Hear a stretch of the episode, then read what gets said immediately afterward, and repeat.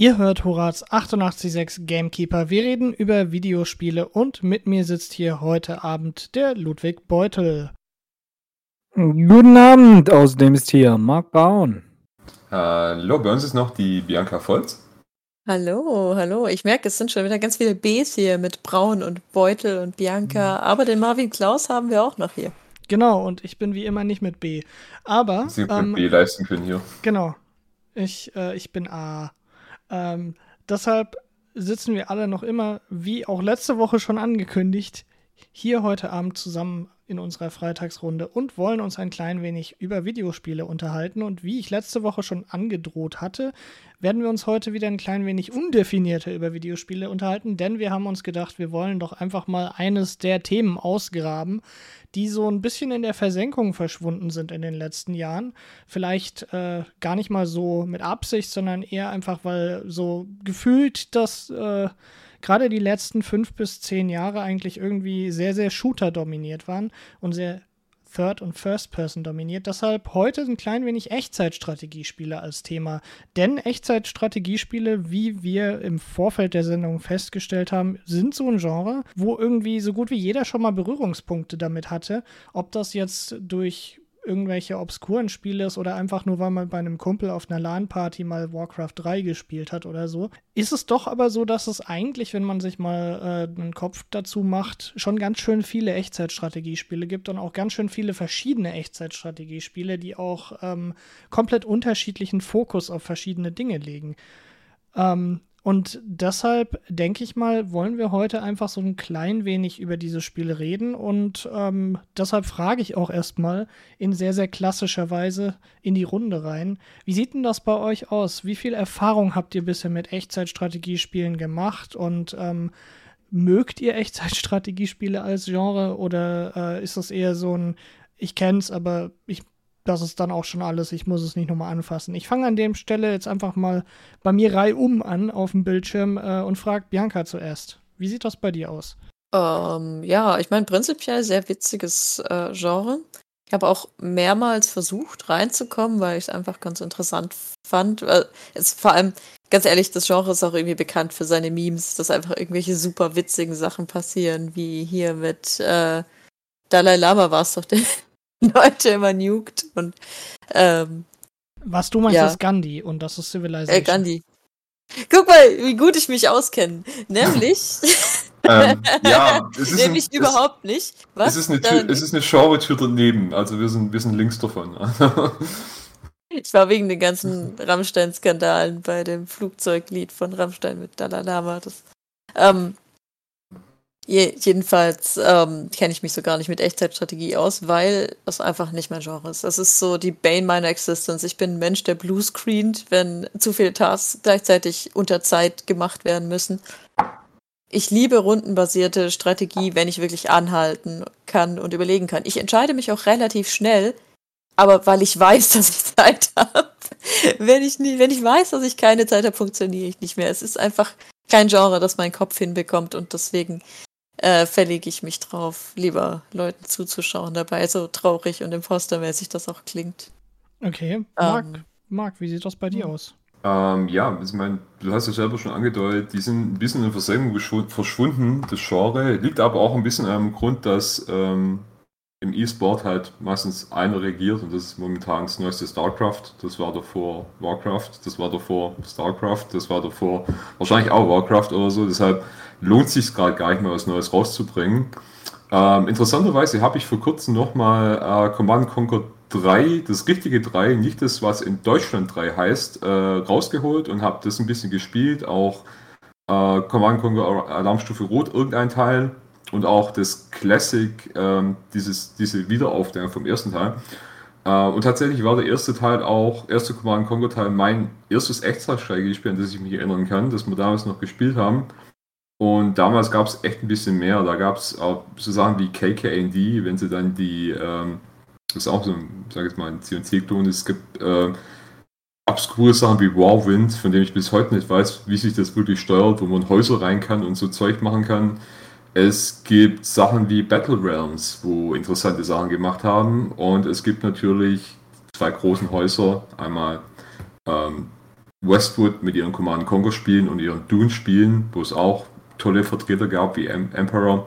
Oder halt auch Blizzard, wo ich auch schon damals mit, äh, mit, mit Warcraft 2 begonnen habe, StarCraft noch mit, ja, nee, StarCraft wahrscheinlich, dann Warcraft 2, weil das irgendwie dann in der Zeit größer war.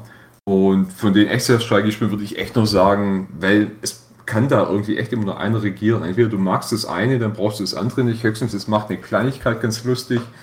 Aber ja, für mich ist es auch ein Genre, wo ich sagen kann, ich mag, dass es das gibt. Ich habe auch so ein paar Vorschläge, wie ich mal so ein Spiel vorstellen kann.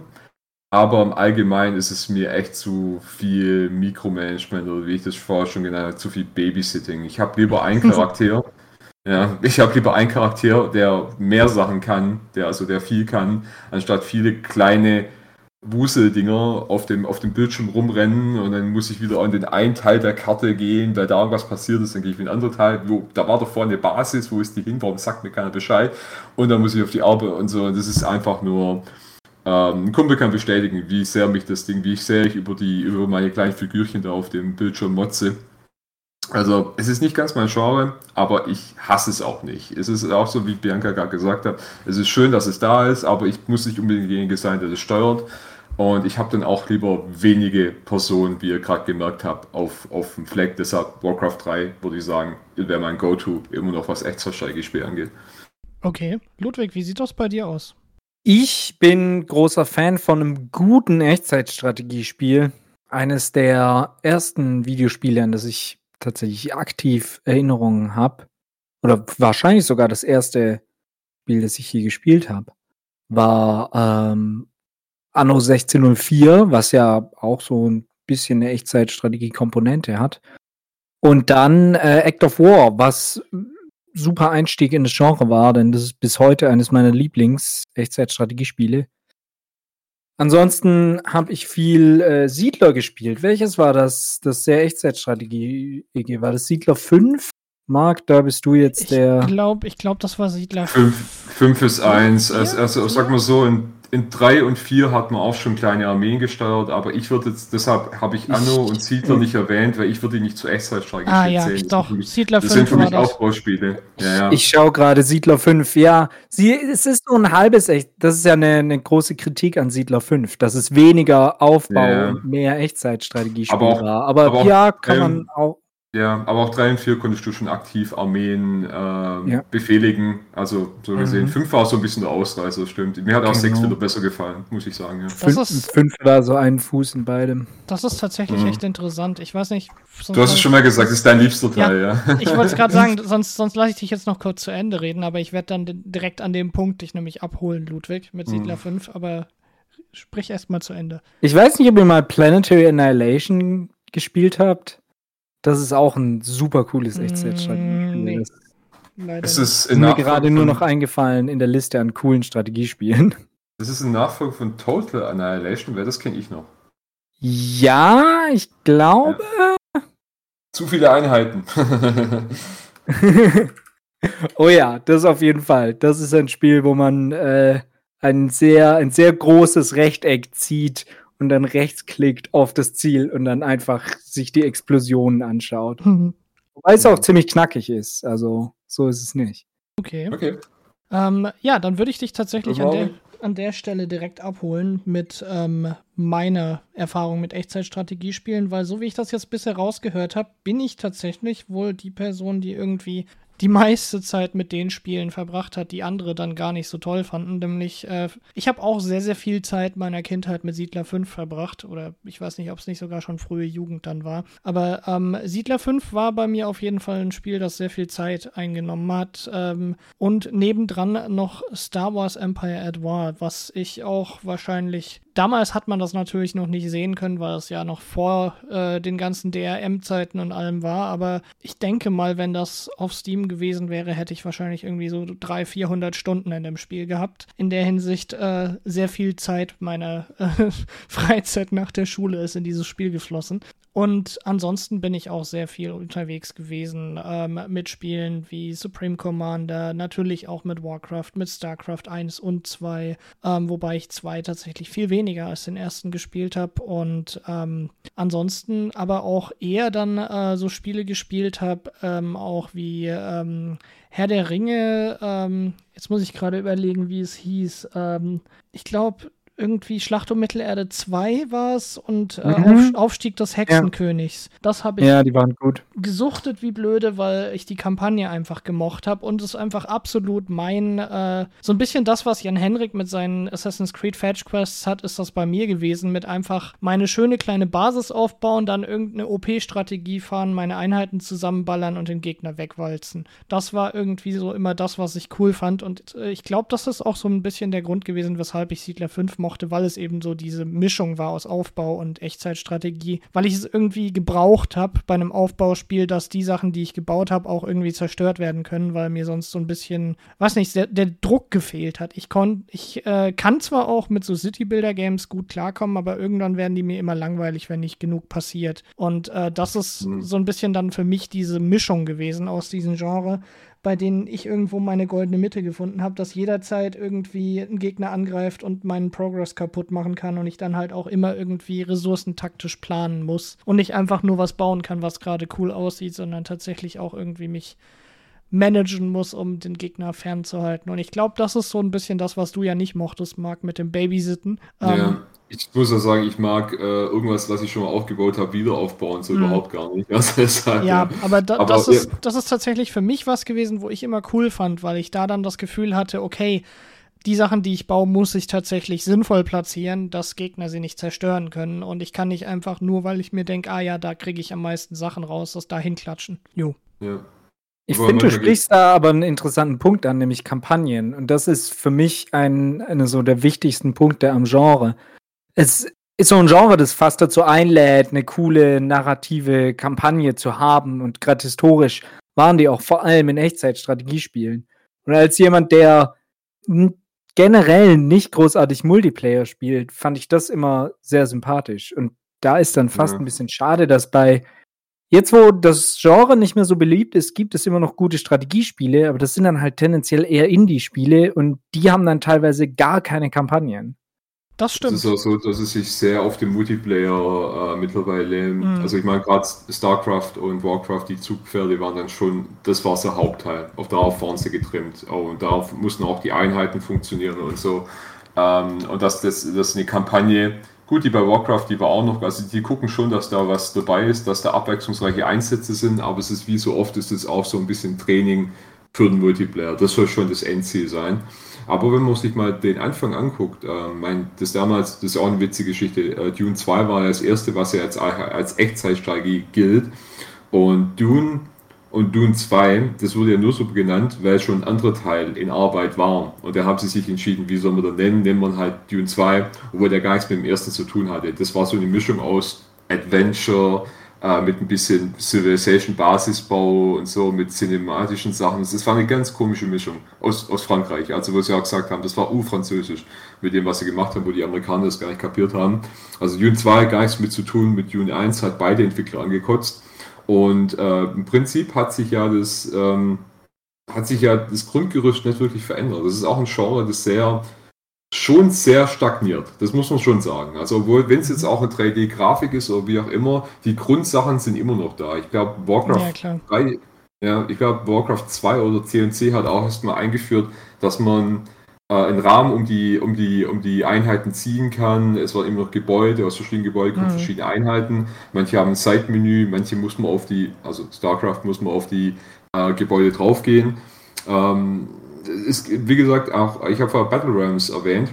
Ähm, das Besondere, was das Spiel macht, ist, dass du, wenn du Einheiten, du kannst einen Speer, äh, einen Speerkämpfer ausbilden, du kannst einen Bogenschütze aufbilden, aber wenn du einen Bogenschütze ins Speerkämpferlager tust, dann wird der weiter das ganz anders. Also du kannst Synergien erstellen und hast dann weniger Einheiten und Uh. tust es so aufleveln. Fand ich sehr interessant. Äh, und auch Pferde musst du sammeln. Also Pferde sind draußen in der Landschaft. Hm. Aber guck mal, das, genau, das, die Reaktion von euch beiden, das sind jetzt ja wirklich Wie cool.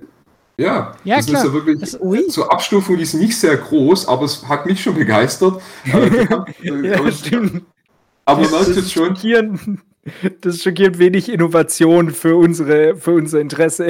Das ist, halt, das ist genau, halt tatsächlich genau. was, wo, wo ich interessant finde, wenn du es gerade ansprichst, weil mir dadurch nämlich gerade aufgefallen ist, Ähm, bei mir war das nämlich auch so, dass ich das deshalb, glaube ich, auch so krass fand bei äh, Star Wars Empire at War, was ja von Petroglyph Games entwickelt wurde. Petroglyph Games ähm, ist ja entstanden quasi aus den ehemaligen Westwood-Leuten, die nachdem mhm. EA dieses Studio quasi absorbiert hat, keinen Bock auf EA hatten und ein eigenes also, Studio gegründet haben. Westwood, um ähm, nochmal zu sagen, das ist Command Conquer. Genau. Also, das waren die Leute, also quasi ja. die Command Conquer-Leute haben dann als ihr erstes Game in ihrem eigenen neuen Studio ähm, Star Wars Empire at War gemacht und ähm, mhm. man merkt auch einfach, dass da Leute dran waren, die Ahnung von dem Genre hatten und das Spiel ist auch bis heute noch mhm. einfach grundsolide zu spielen. Und was du ja gerade gesagt hast mit dem, dass du so Special-Ressourcen sammeln musst und dadurch irgendwelche neuen Sachen machen kannst, war da auch mhm. so ein mhm. bisschen dadurch gegeben, dass je nachdem, welche In-Lore Star Wars-Planeten du erobert hast, ja. du äh, also, neue Einheiten bauen konntest und auch eben je nachdem, was für ein Terrain der Planet hatte, du unterschiedliche Sachen auch an lokalen Milizen zur Verfügung hattest ja. und so Zeugs, was halt auch nochmal ein bisschen mehr Spielspaß gebracht hat und gerade auch sehr, sehr äh, viel Frust ausgelöst hat, weil bestimmte Planeten einfach so in dem Moment, wo ich dann den Todesstern zur Verfügung hatte, einfach instant genugt wurden, weil ich keine Lust hatte auf die Dschungelkämpfe, die dort stattgefunden ja, es ist, haben. Es ist ein Todesstern, er wird irgendwann explodieren. Das ist einfach klar. Also es ist natürlich. Also, ja, aber es stimmt auch, ich muss mal auch so sehen. Genau, wie gesagt, äh, es hat sich nicht viel verändert. Und auch, woher kommt es dann, dass Extra-Strategy-Spiele haben ja, äh, ich sage es mal traditionell, äh, wenig Ressourcen. Und hat es mit Dune hat es ja begonnen, wo es ja wirklich um Spice geht. Das kann es auch sein. Hat sich die Show dadurch entwickelt, weil es in dem Roman halt so war, dass das das Umkämpfte ist und dass es sich so entwickelt hat. Ähm, es hat nachher natürlich Sinn ergeben, weil du dich ja um das Gleiche äh, kämpfen sollst. Also das soll nicht sagen, nur der andere, nee, ich nehme ich nehm Holz und ich nehme das und der andere nimmt halt Stein oder so. Nee, nee, nee, es soll schon so ein paar Plätze geben, die beliebt sind und um die sollt ihr euch streiten. Deshalb war es bei C&C's Tiberium, äh, bei Warcraft war es irgendwann Holz und Gold und die hatten mal Öl bei Teil 2, aber das haben sie auch gestrichen, weil sie auch das, das Wasser gestrichen haben. Finde ich auch schwachsinnig, wenn man dann noch irgendwie Wasser mit Booten dazu macht, wenn es meist eher auf dem Land stattfindet. Ähm, ja, bei, bei StarCraft sind es auch gerade zwei Sachen, worum man sich kümmern muss. Und ähm, ja, es ist auch so, das Huhn und das, das Ei, aber es, es, kam ja davon, dass es ursprünglich mal das Spice war. Also so ein paar ja, Sachen sind echt so geblieben. Ja. Das ist aber tatsächlich auch was, was ich einfach cool finde bei dem äh, Genre, dass du immer irgendeine Ressource hast, um die es geht und immer irgendwo mhm. managen musst. Und ähm, ich denke mal, wenn wir jetzt gleich die Musik gespielt haben, können wir da auch noch ein klein wenig mehr darauf eingehen, weil das nämlich bei mir gerade sehr, sehr warme Erinnerungen an Game One wachgerufen hat und an äh, deren äh, Beef zwischen Buddy und Simon und wo sie Halo Wars gespielt haben. Und äh, da können wir gleich echt ausführlich drüber reden in der Hinsicht. Jetzt ein klein wenig Musik aus einem der massig vielen Strategie-Echtzeit-Spiele. Und ähm, in der Hinsicht viel Spaß und bis gleich. Ihr hört Horaz 886 Gamekeeper. Wir reden über Videospiele, sind zurück aus der Musikpause und mit mir sitzt hier heute Abend der Marc Braun. Hallo, und bei uns ist auch noch der Ludwig Beutel. Guten Abend, Bianca Volz ist auch hier. Hallo, ja. Außerdem hier der Marvin Klaus. Genau, und wir reden heute Abend ein klein wenig über Echtzeitstrategiespiele. Denn wir haben uns gedacht gehabt, wir graben einfach mal ein klein wenig in der Genrekiste der vergangenen Jahre und äh, ja. Oder Jahrzehnte eher. oder Jahrzehnte eher. Dafür hatten wir keine ähm, Idee und ähm, ja, besuchen so ein bisschen Spiele, die wir in unserer Jugend oder in unserer Kindheit vermutlich deutlich öfter gespielt haben, als wir das heutzutage tun. Was vielleicht auch mit größtenteils daran liegt, dass sehr, sehr viele dieser Spiele in dieser Zeit damals rausgekommen sind und wir heutzutage gar nicht mehr so viel Nachschub bekommen, was dieses Genre angeht. Aber äh, ich hatte gerade vor der Musikpause so ein klein wenig darauf angedeutet, dass mir eine Erinnerung gekommen ist, ähm, aus der äh, guten alten Game One-Zeit von Buddy und Simon, als sie damals äh, ihre, ja, eigentlich schon echt ikonischen Beefs hatten miteinander und äh, sie gegeneinander Halo Wars gespielt haben. Und das war für mich, glaube ich, damals auch das erste Mal, wo ich das gesehen habe, äh, wo, wo ich mich aktiv dann damit auseinandergesetzt habe, was das eigentlich ist, dieses Genre Echtzeitstrategiespiele, weil ich davor halt einfach dachte, ja, Videospiel macht Spaß, Videospiel. Und Videospiel für mich irgendwie so ein eigenes Ding war, so ein bisschen, ich weiß nicht. Ich habe als Kind irgendwie nicht groß unterschieden zwischen verschiedenen Videospielen. Ich dachte mir halt, okay, SimCity ist äh, ein Videospiel, wo du Häuser baust, äh, Empire at War ist ein Videospiel, wo du äh, Flotten und Raumschiffe Raumschiffe und sonstiges Zeugs baust, äh, dann ist das beides ein Bauspiel. Ähm, mhm. Und das war so das erste Mal für mich, glaube ich, wo ich mit dem Genrebegriff Echtzeitstrategiespiel das erste Mal äh, konfrontiert worden bin und ähm, natürlich dann später auch deutlich häufiger, gerade als äh, Warcraft 3 dann auch wirklich äh, irgendwie in Mode war und man das irgendwie bei jedem Freund irgendwie auf seiner Übernachtungs-LAN-Party gespielt hat. Ist mittlerweile auch eigentlich so ein Legacy-Ding. Ich weiß nicht, ob überhaupt heutzutage noch irgendjemand LAN-Partys veranstaltet. Wenn ja, bitte meldet euch. Ich möchte an einer teilnehmen. Das, ähm, ist, irgend, das ist auch ein Relikt aus der gleichen Zeit und irgendwie wie, du, finde ich auch, das hat so einen, äh, das hat einen Charme. Das hat einen Charme, den man nicht irgendwie so leicht äh, replizieren kann. Jetzt, wenn die Möglichkeit, sage ich jetzt mal, die Faulheit dazu da ist, dass man sich einfach online hinsetzt, dass man sich wieder auf eine Couch oder in so einen Raum einfach Rechner reinstellt. Und es ist definitiv auch so die Echtzeitsteigespielzeit. Ich meine, auch die Adventure-Zeit, das war auch mal ein Show, das geboomt hat und es ist genauso tot ist. Das hat man nur nicht auf LAN-Partys gespielt. Ähm, ja, also wir schweigen hier, Berger hat recht gehabt, wir haben ziemlich tief in unsere Kiste gegraben, bis wir irgendwas rausgezogen haben. Deshalb, ja, Game One ist auch schon ziemlich alt. Oh ja. Äh, vielleicht gibt es ja die LAN-Partys auch echt noch, nur wir sind einfach zu alt, um noch Freunde zu haben, die LAN-Partys Wir sollten machen. einfach. Wir sind nicht eingeladen, wir haben keine, wir, uns, wir kriegen die Einladung cool. Wenn wir noch ein ja. bisschen warten, können wir mal eine Ü30 LAN-Party machen, da melden sich sicherlich einige Leute.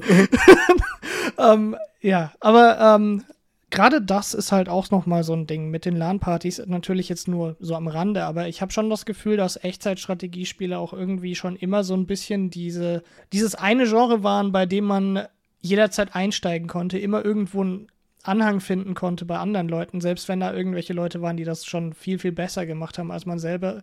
Es gab immer irgendwie die Möglichkeit, wenn man gerade in so einem LAN-Setting war, irgendwie sein eigenes Ding zu bauen und Spaß zu haben und irgendwelche Taktiken für sich selbst zu finden, die cool waren. Und ähm, ich habe auch so ein bisschen das Gefühl gehabt, dass bei vielen Echtzeitstrategiespielen ähm, die Hürde gar nie so groß war, dass es da nicht wirklich große Unterschiede gab zwischen wirklich guten Spielern und Leuten, die es halt einfach mal so nebenher angefangen haben. Weil. Wir haben bis heute ein unfertiges LAN-Party-Spiel zu dritt, wo wir eine Karte quasi aufgemacht haben. StarCraft. Das muss immer, das könnte noch irgendwo auf irgendeiner Festplatte von früher sein. Das war echt so StarCraft rauskommen. Und das, äh, irgendwann war die Karte voll. Ich war echt leider in der Mitte, hatte so einen Zwei-Fronten-Krieg und die waren außerhalb. Und äh, irgendwann hat mich irgendjemand mit was angegriffen. Und ich dachte, es wäre der eine gewesen. Und er hat sich auch nicht so gemeldet. Er hat gesagt, André, auf einmal habe ich den anderen, habe ich den anderen im Angriff und dann hat sich der irgendwann mal so, hey, warum greifst du immer den und nicht den anderen? Und ich sage, wegen diesem Atomangriff da. Also das war ich doch gar nicht so, echt nicht. Also, aber, und das haben, wir, das haben wir bis heute nicht beendet. Wir haben nur gesehen, die Karte war irgendwann komplett. Es war einmal grün, einmal rot und einmal blau.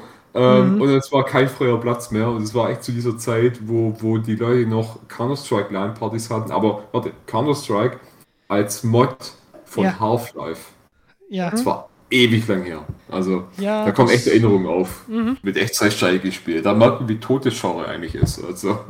Das ist doch eigentlich sowieso so ein bisschen dieses Ding. Ähm, wenn man bedenkt, ich glaube, was, was so ein bisschen auch in Anführungszeichen der Tod des Genres war. Und da machen wir jetzt eine ganz dumme Büchse der Pandora auf, aber ich glaube tatsächlich einfach, der Erfolg ähm, des Warcraft 3 Mods namens äh, Dota war da so ein bisschen der, der Anfang vom Ende, was das Echtzeit-Strategie-Genre wirklich ja. äh, angeht, weil irgendwie, wenn man sich doch mal anschaut, gerade jetzt auch, wenn ich zurückdenke in äh, die Mittelstufen-, Oberstufenzeit meiner Schulzeit, ähm, damals hat quasi jeder ähm, ja, Battle Arena Games gespielt und die sind ja alle aus Dota so ein bisschen erwachsen. Also das ja, erste Dota, das, das eben ein Mod war und dann kam ja irgendwann Dota 2 raus, wo bis heute Millionen Spieler hat. Ähm, also Millionen im Sinne von mehrere Millionen. Ähm, und natürlich auch League of Legends und was nicht noch alles an anderen Spielen rauskam. Aber gerade die beiden sind eben auch so ein bisschen die Platzhirsche, was das angeht. Und die sind ja bis heute echt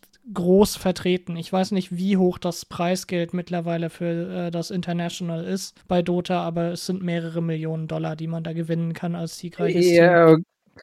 Naja, aber so groß ist Dota ja gar nicht. Das Preisgeld nee. ist ja einfach künstlich hochgepusht von Valve. Ja, das schon, ja. aber ähm, trotzdem, oh, wenn, wenn man sich auch immer das anschaut bei äh, League of Legends, da ist es mhm. ja auch mhm. nicht anders. Also ja. die versuchen sich ja so ein bisschen gegenseitig auch äh, in Konkurrenz zu stehen und das Ganze auch hochzuhalten. Und ich habe auch so ein bisschen das Gefühl, dass gerade damit, dass du halt bei einem äh, Battle Arena Game, wo du jedes Mal quasi neu anfängst, ein sehr kurzes Spiel hast, also nicht über mehrere Stunden spielst, sondern meistens so im Rahmen von einer Stunde bleibst bei deinem Kampf, ähm, dass du da halt auch mehr Zugang findest. Und gerade in unserer heutigen Zeit habe ich auch so ein bisschen das Gefühl, dass kurzlebigere Spiele oder ähm, nicht kurzlebigere, sondern eher so kurzweiligere Spiele deutlich mehr Anklang finden bei neuen Spielern, weil die Leute halt einfach auch nicht mehr die Zeit haben, sich mal einen ganzen Nachmittag hinzusetzen und irgendwie vier, fünf Stunden eine einzige Map zu spielen. Aber ja, apropos. auch dahin getrimmt, dass es sehr schnell ablaufen. Also gerade StarCraft 2, so Partien dauern echt nicht lang. Weil das halt auch auf kleinerem Raum, es wurden auch bei Warcraft noch mehr äh, Ressourcen irgendwie ähm, so gelegt, dass man sagen kann, hey, du hast ein bestimmtes Limit an Leuten, die du haben kannst. Also, aber du hast natürlich recht, es hilft natürlich nicht, wenn man Nischengenre äh, dann aufteilt, indem man da ein anderes Genre rauswachsen lässt, wie Dota jetzt zum Beispiel gegründet hat. Ähm, das hilft natürlich diesem Genre nicht, dass es dann noch mehr wächst, sondern halt eher dann noch kleiner wird. Deshalb ja, war das sicherlich auch mitunter ein Grund, warum ja, das jetzt keinen Sinn angefangen hat. Ja. Apropos kurzweilig nochmal. Ähm, ich habe selber nie gespielt, aber wenn wir über Echtzeitstrategiespiele sprechen, dann müssen wir eigentlich auch über, ähm, über Handyspiele sprechen. So ein Clash of Clans oder so verdient ja absurd viel Geld und ist auch ein Echtzeitstrategiespiel. Ist das Echtzeit? Hat ja, ja. Interessant. Ich, das ich habe so, hab tatsächlich das nie gespielt, deshalb kann ich es, dir es gar ist, nichts dazu es, sagen. Also soweit, soweit ich es verstehe, ist ähm, also ein, ein Clash of Clans ist. Hm? Ja? Ist das nicht so ein, so ein bisschen in die Richtung gehend wie hier diese ganzen ehemaligen Browser-basierten Spiele wie die Stämme und äh, irgendwie, wie sie nicht alle hießen, Ikariam oder so? Es geht in die Richtung, aber das Gimmick von Clash of Clans ist, es ist ein Aufbaustrategiespiel, wo du dein Dorf aufbaust und dann kannst du andere, die Dörfer anderer Spieler angreifen. Also es ist nicht PvP, es ist PvE,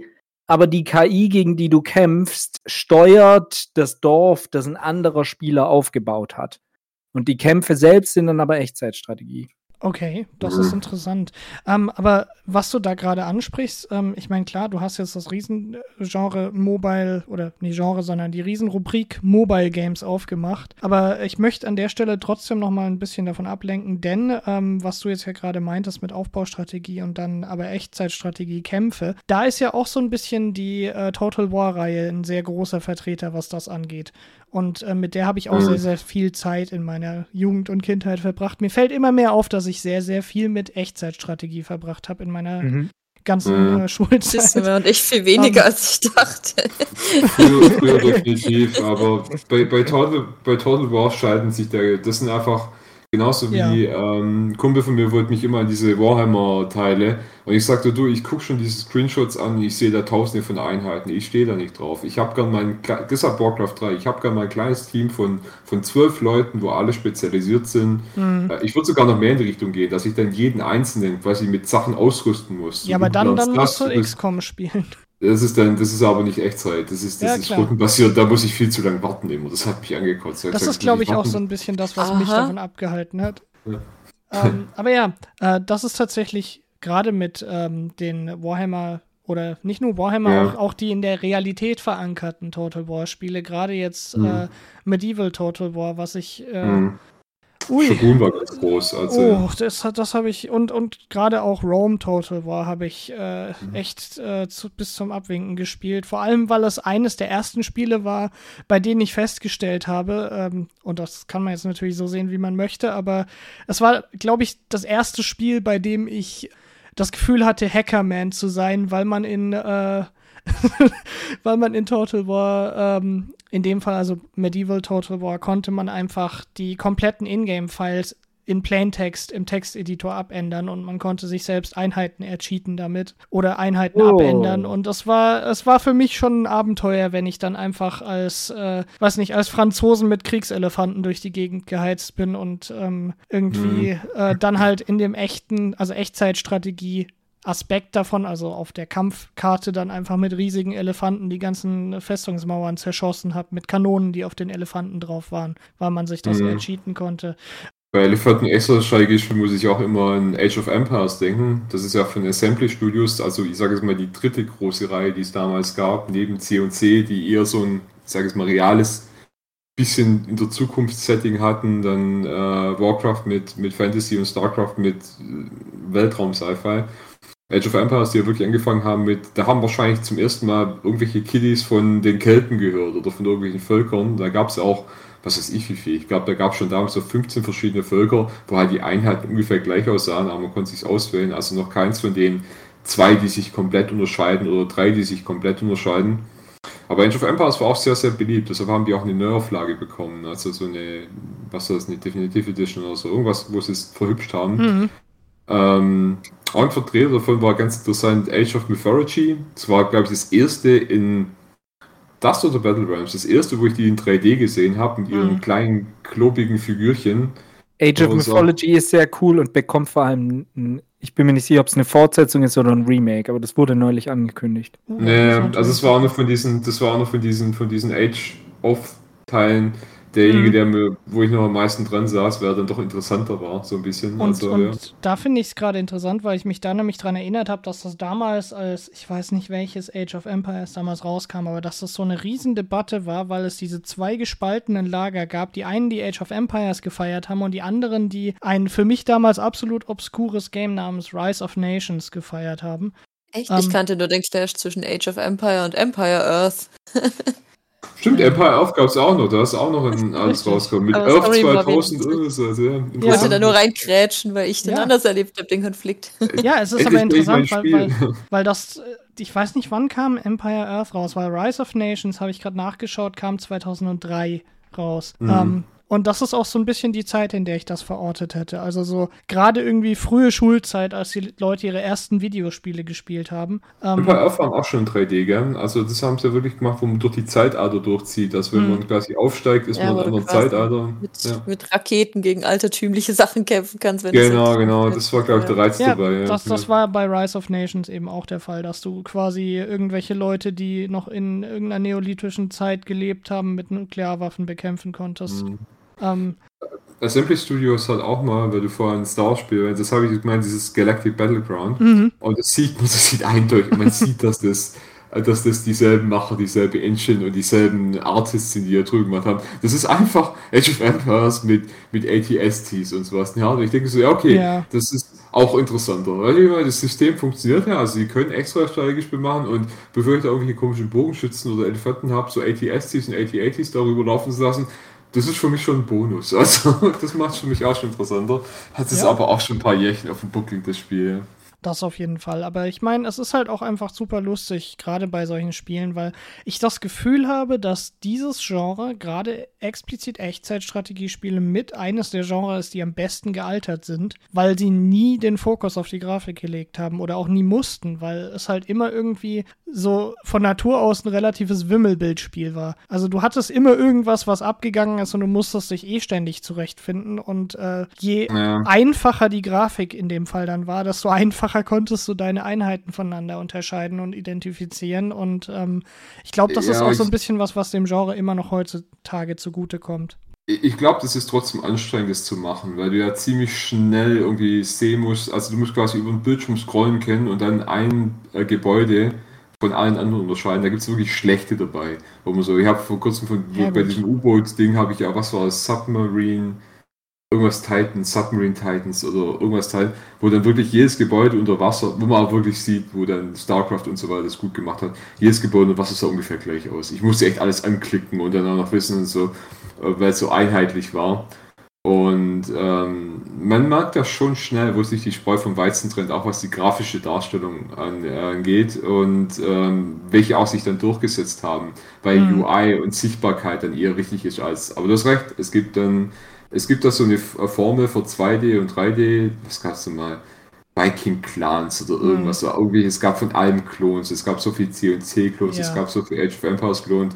Und ich glaube, deshalb setzen sich auch so wenige durch, weil wenn du dann das andere siehst, wo ähnlich ist, mhm. du merkst dann schon, warum das eine beliebt ist. Weißt du, woran also, das auch liegen kann, dass eins beliebt ist und das andere nicht? Ich glaube, weil sie gute Musik haben und ja, dass die ganze Zeit genau. so ein gutes Scheiß dann herläuft, gell? Also ja. Genau, und deshalb denke ich mal, werden wir jetzt auch noch mal eine kleine Musikpause machen und ein klein wenig von der guten Musik spielen, die aus Echtzeitstrategiespielen bekannt geworden ist. Und in der Hinsicht sind wir gleich wieder hier zurück bei Horts 886 Gamekeeper und reden noch ein klein wenig weiter über Echtzeitstrategiespiele. Bis gleich. Ihr hört Horaz 886 Gamekeeper. Wir reden über Videospiele, sind zurück aus der Musikpause und mit mir sitzt hier heute Abend Bianca Volz. Hallo, hallo. Außerdem hier haben wir den Ludwig Beutel. Hey ho, hey ho. Marc Braun ist auch hier. Genauso wie der Marvin Klaus. Genau, und wir sitzen hier heute Abend und reden ein klein wenig über Echtzeitstrategiespiele, die wir aus unserer Treasure Trove der vergangenen Spielegenre ausgegraben haben und ähm, ein klein wenig in Erinnerung schwelgen wollen, denn wir hatten es gerade so ein klein wenig auch von den Spielen, die alle sich äh, mit Age of Empires geclasht haben, beziehungsweise unsere Erinnerung daran, wie es irgendwie gespaltene Lager gab, die mhm. unterschiedliche Spiele cool fanden und ähm, am Ende können wir uns eigentlich doch alle einig sein, dass irgendwo jedes Spiel wegen den ziemlich gleichen Dingen cool war, nämlich dass man einfach so ein bisschen eine Power Fantasy ausleben konnte in diesen Echtzeitstrategiespielen, weil man irgendwelche krassen Armeen bauen konnte oder aber auch einfach krasse Zivilisationen bauen konnte und äh, dann der Gegner mit anschauen musste, wie man irgendwie drei, vier Zeitalter vor ihm ist und mit irgendwelchen Marschflugkörpern Speerträger zerbombt. Ich glaube eher, dass da auch so ein bisschen Kreativität mit dabei kommt. Ja, in einem anderen Spiel kannst du sagen, hey, ähm, mein, mein Gebiet, was ich habe, sieht nachher so und so aus. Dass du quasi sagen kannst, ich habe hier eine leere Einöde und nachher stehen da Mauern, Gebäude und genauso wie du es haben wolltest dass das auch so ein bisschen mitspielt. Man hat es auch so ein bisschen, da ist es, kann man auch so eine Mischung machen aus, okay, es muss eine Festung sein, manche Igel, hatte einen Kumpel, der hat sich immer eingeigelt bis zum Geh nicht mehr. Ich habe den nie gesehen, aber irgendwann guckt man seine Basis rüber und nur Bunker, Abwehrtürme und alles Mögliche und sitzt da drin und denkt also, okay. Im, Im, Spiel jetzt, oder? Im Spiel, ja, okay. da sind wir schon angekommen. Okay, weißt ja, nicht, ja. weißt du nicht, was für Leute Realtime-Strategy spielen? Genau. Äh, genau, ich wollte ich wollt kommen zur LAN-Party und auf einmal, auf einmal guckt er beim, beim, ist der Stacheldraht vorm Haus und mhm. so, okay, hier fängt schon an. Also. Nee, ähm, nee, aber klar, ich meine, das ist halt auch tatsächlich was, wo vielleicht auch wieder so eine Verbindung schlägt zwischen diesen Aufbau- Strategie und Echtzeitstrategiespielen, mhm. dass du dir ja effektiv dein Echtzeitstrategiespiel in vielerlei Hinsicht zu einem Aufbaustrategiespiel machen kannst, wenn du das möchtest, weil du natürlich auch einfach den Hauptaugenmerk darauf legen kannst, eine coole Basis zu bauen. Und ich glaube, das habe ich auch viel zu häufig getan, gerade in so Spielen wie äh, hier Herr der Ringe, ähm, Schlacht um Mittelerde und ähm, ja, und habe da halt auch dann sicherlich mehrere Stunden auf einer Map mit einer einfachen KI verbracht, um eine mhm. Festung zu bauen, die cooler ist als das Schloss vom Echsenkönig. Mhm. Genau, manchmal wollen wir einfach sagen, okay, das so nachher, da so die Türme hin und sowas, ja, dass die Basis halt schön aussieht und dann ja, kommen ja. einem die Gegner so ein bisschen in die Quere. Ich meine, wir sind ja auch sehr, ähm, da gibt es auch nicht wirklich eine Genre-Bezeichnung, jetzt auch so ein Subgenre ist, aber ich würde es trotzdem nicht als Extra-Strategie bezeichnen.